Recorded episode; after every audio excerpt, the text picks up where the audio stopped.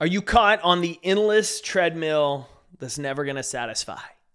Good morning, competitor. Jake here, your Chief Encouragement Officer, and welcome to this episode of the Compete Everyday podcast. It's Monday, July 10th, and we're kicking off episode 676 talking about treadmills. I want to give today's shout out to Kim Kendall. Kim is in our Facebook group. She recently finished community college, straight A's, made the dean's list, and getting ready to transfer to a university as she's pursuing her educational career. Kim, we're so incredibly proud of you, and we're so grateful that you're part of Competitor Nation. If you want to get plugged into our community, just head on over to facebook.com slash groups slash compete every day. You'll find fresh motivation every day, articles around building more mental and leadership influence skills, and you'll get connected with other people who are in the pursuit of better because we all know that iron sharpens iron. So head on over to our Facebook group, get plugged in. It's free, and I'd love to see your face. Now, some of us are caught on what they call the hedonistic treadmill been studying some positive psychology books lately, and one of the things that they talk about is this pursuit of happiness, this feel good happiness. And really, there's two schools of thought on it. There's the hedonic well-being, which we're going to talk a little bit about today, which is all around kind of that those instant pleasures. The, they laugh in the book that they call it uh, wine, women, and song kind of happiness, the things that make you feel good right in that moment. And then there's the eudaimonic well being and happiness. This is more stoicism, the importance of purpose and meaning. This isn't those things that always feel good in the moment, but over the long run do. Think think about your tough workouts. Leaning into that discomfort. It's not always feeling happy in the middle of a Murph workout or Fran or going on a long ruck, but afterwards, those endorphins are released. You're feeling good in the long run. When you built your health, you're feeling good. And the reason I bring this up is because there's a lot of people in our society, maybe even a lot of us, that are stuck on the hedonic treadmill. If you think about it like this, the last time you were maybe gone out with friends, you're sitting in bed at night after a couple glasses of wine, beer, you name it, and man, that little device starts calling your name. And what happens to a lot of people at that time of the hour? Well, they get on Amazon. And don't you know it, that quick prime delivery the next day, and they start shopping and buying things that they never would have bought sober. They never would have bought first thing in the morning, but that night, that moment, they needed it. They get this shopping addiction, they get this high for buying something in the moment.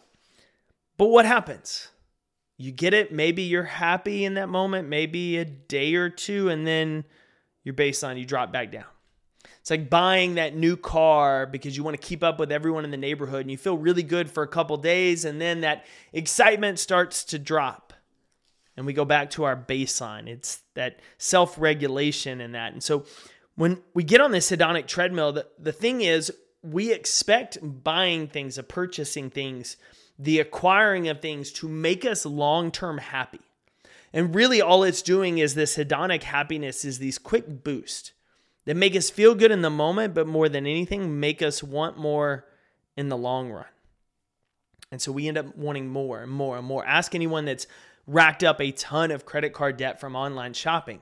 They're in the constant pursuit of the high because each purchase wears off so quickly they need it again.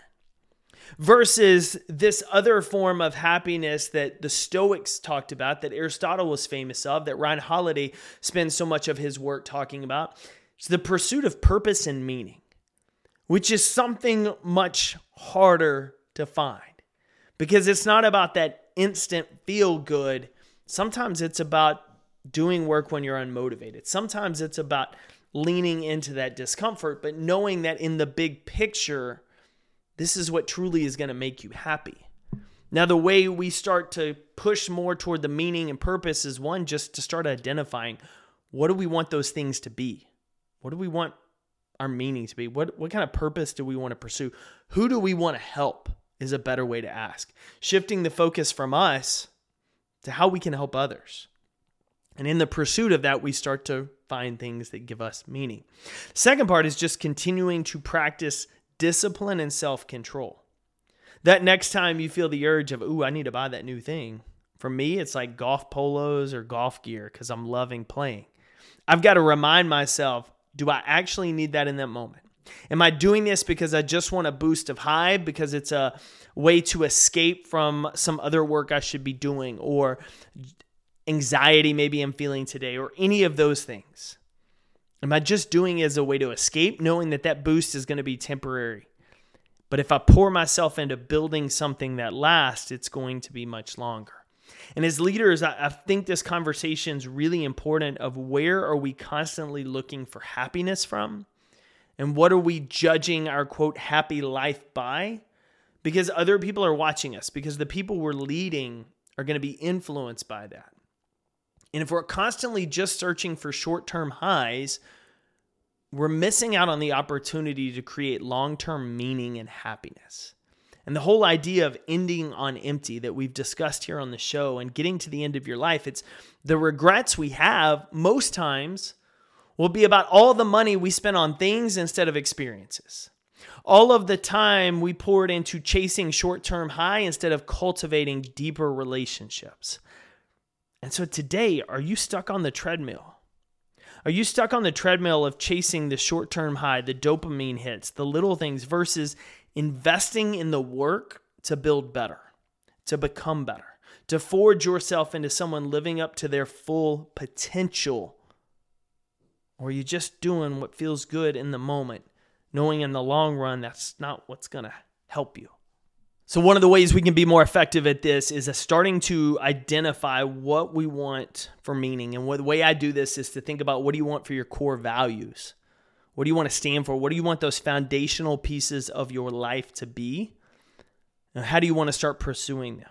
Second is to go back and look through accomplishments you've had, ways that you've improved, whether it's writing an instrument, being good at sales, speaking in front of audiences, lifting a, a, barbell over your head, wherever you started somewhere and over time developed and uh, built achievements through it, growth. I want you to look back and identify those things because it's going to remind you in those moments that it wasn't the quick, easy wins that made you feel the most proud. It's the things you had to work at, to struggle through, to put in reps over time, and then to start identifying what are those things I'm doing right now.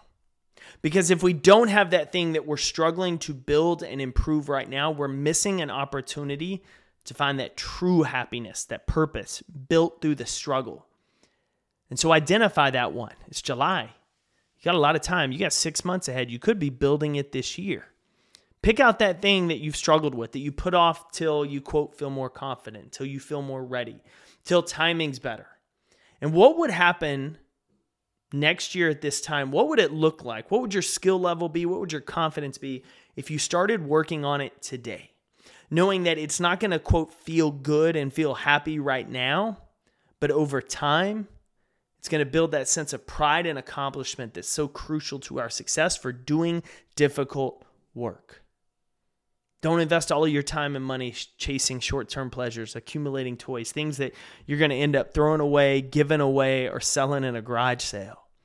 Invest more of that time and energy into the things that will ultimately give you the most life, even if right now it feels like a little bit of struggle. Get off the treadmill that everyone else is on and start running a different race. I'm cheering for you, competitor. Go win your day. Thanks again, competitor, for tuning in to another episode of the Compete Everyday podcast. This is Jake Thompson, your Chief Encouragement Officer, and I'm glad you're here because that means you're a driven leader who wants to maximize your performance and pursue greatness in every area of your life. To learn more about Compete Every Day, get involved in our leadership cohort, or find resources to help you lead better and succeed more, visit CompeteEveryday.com. I'll see you next episode.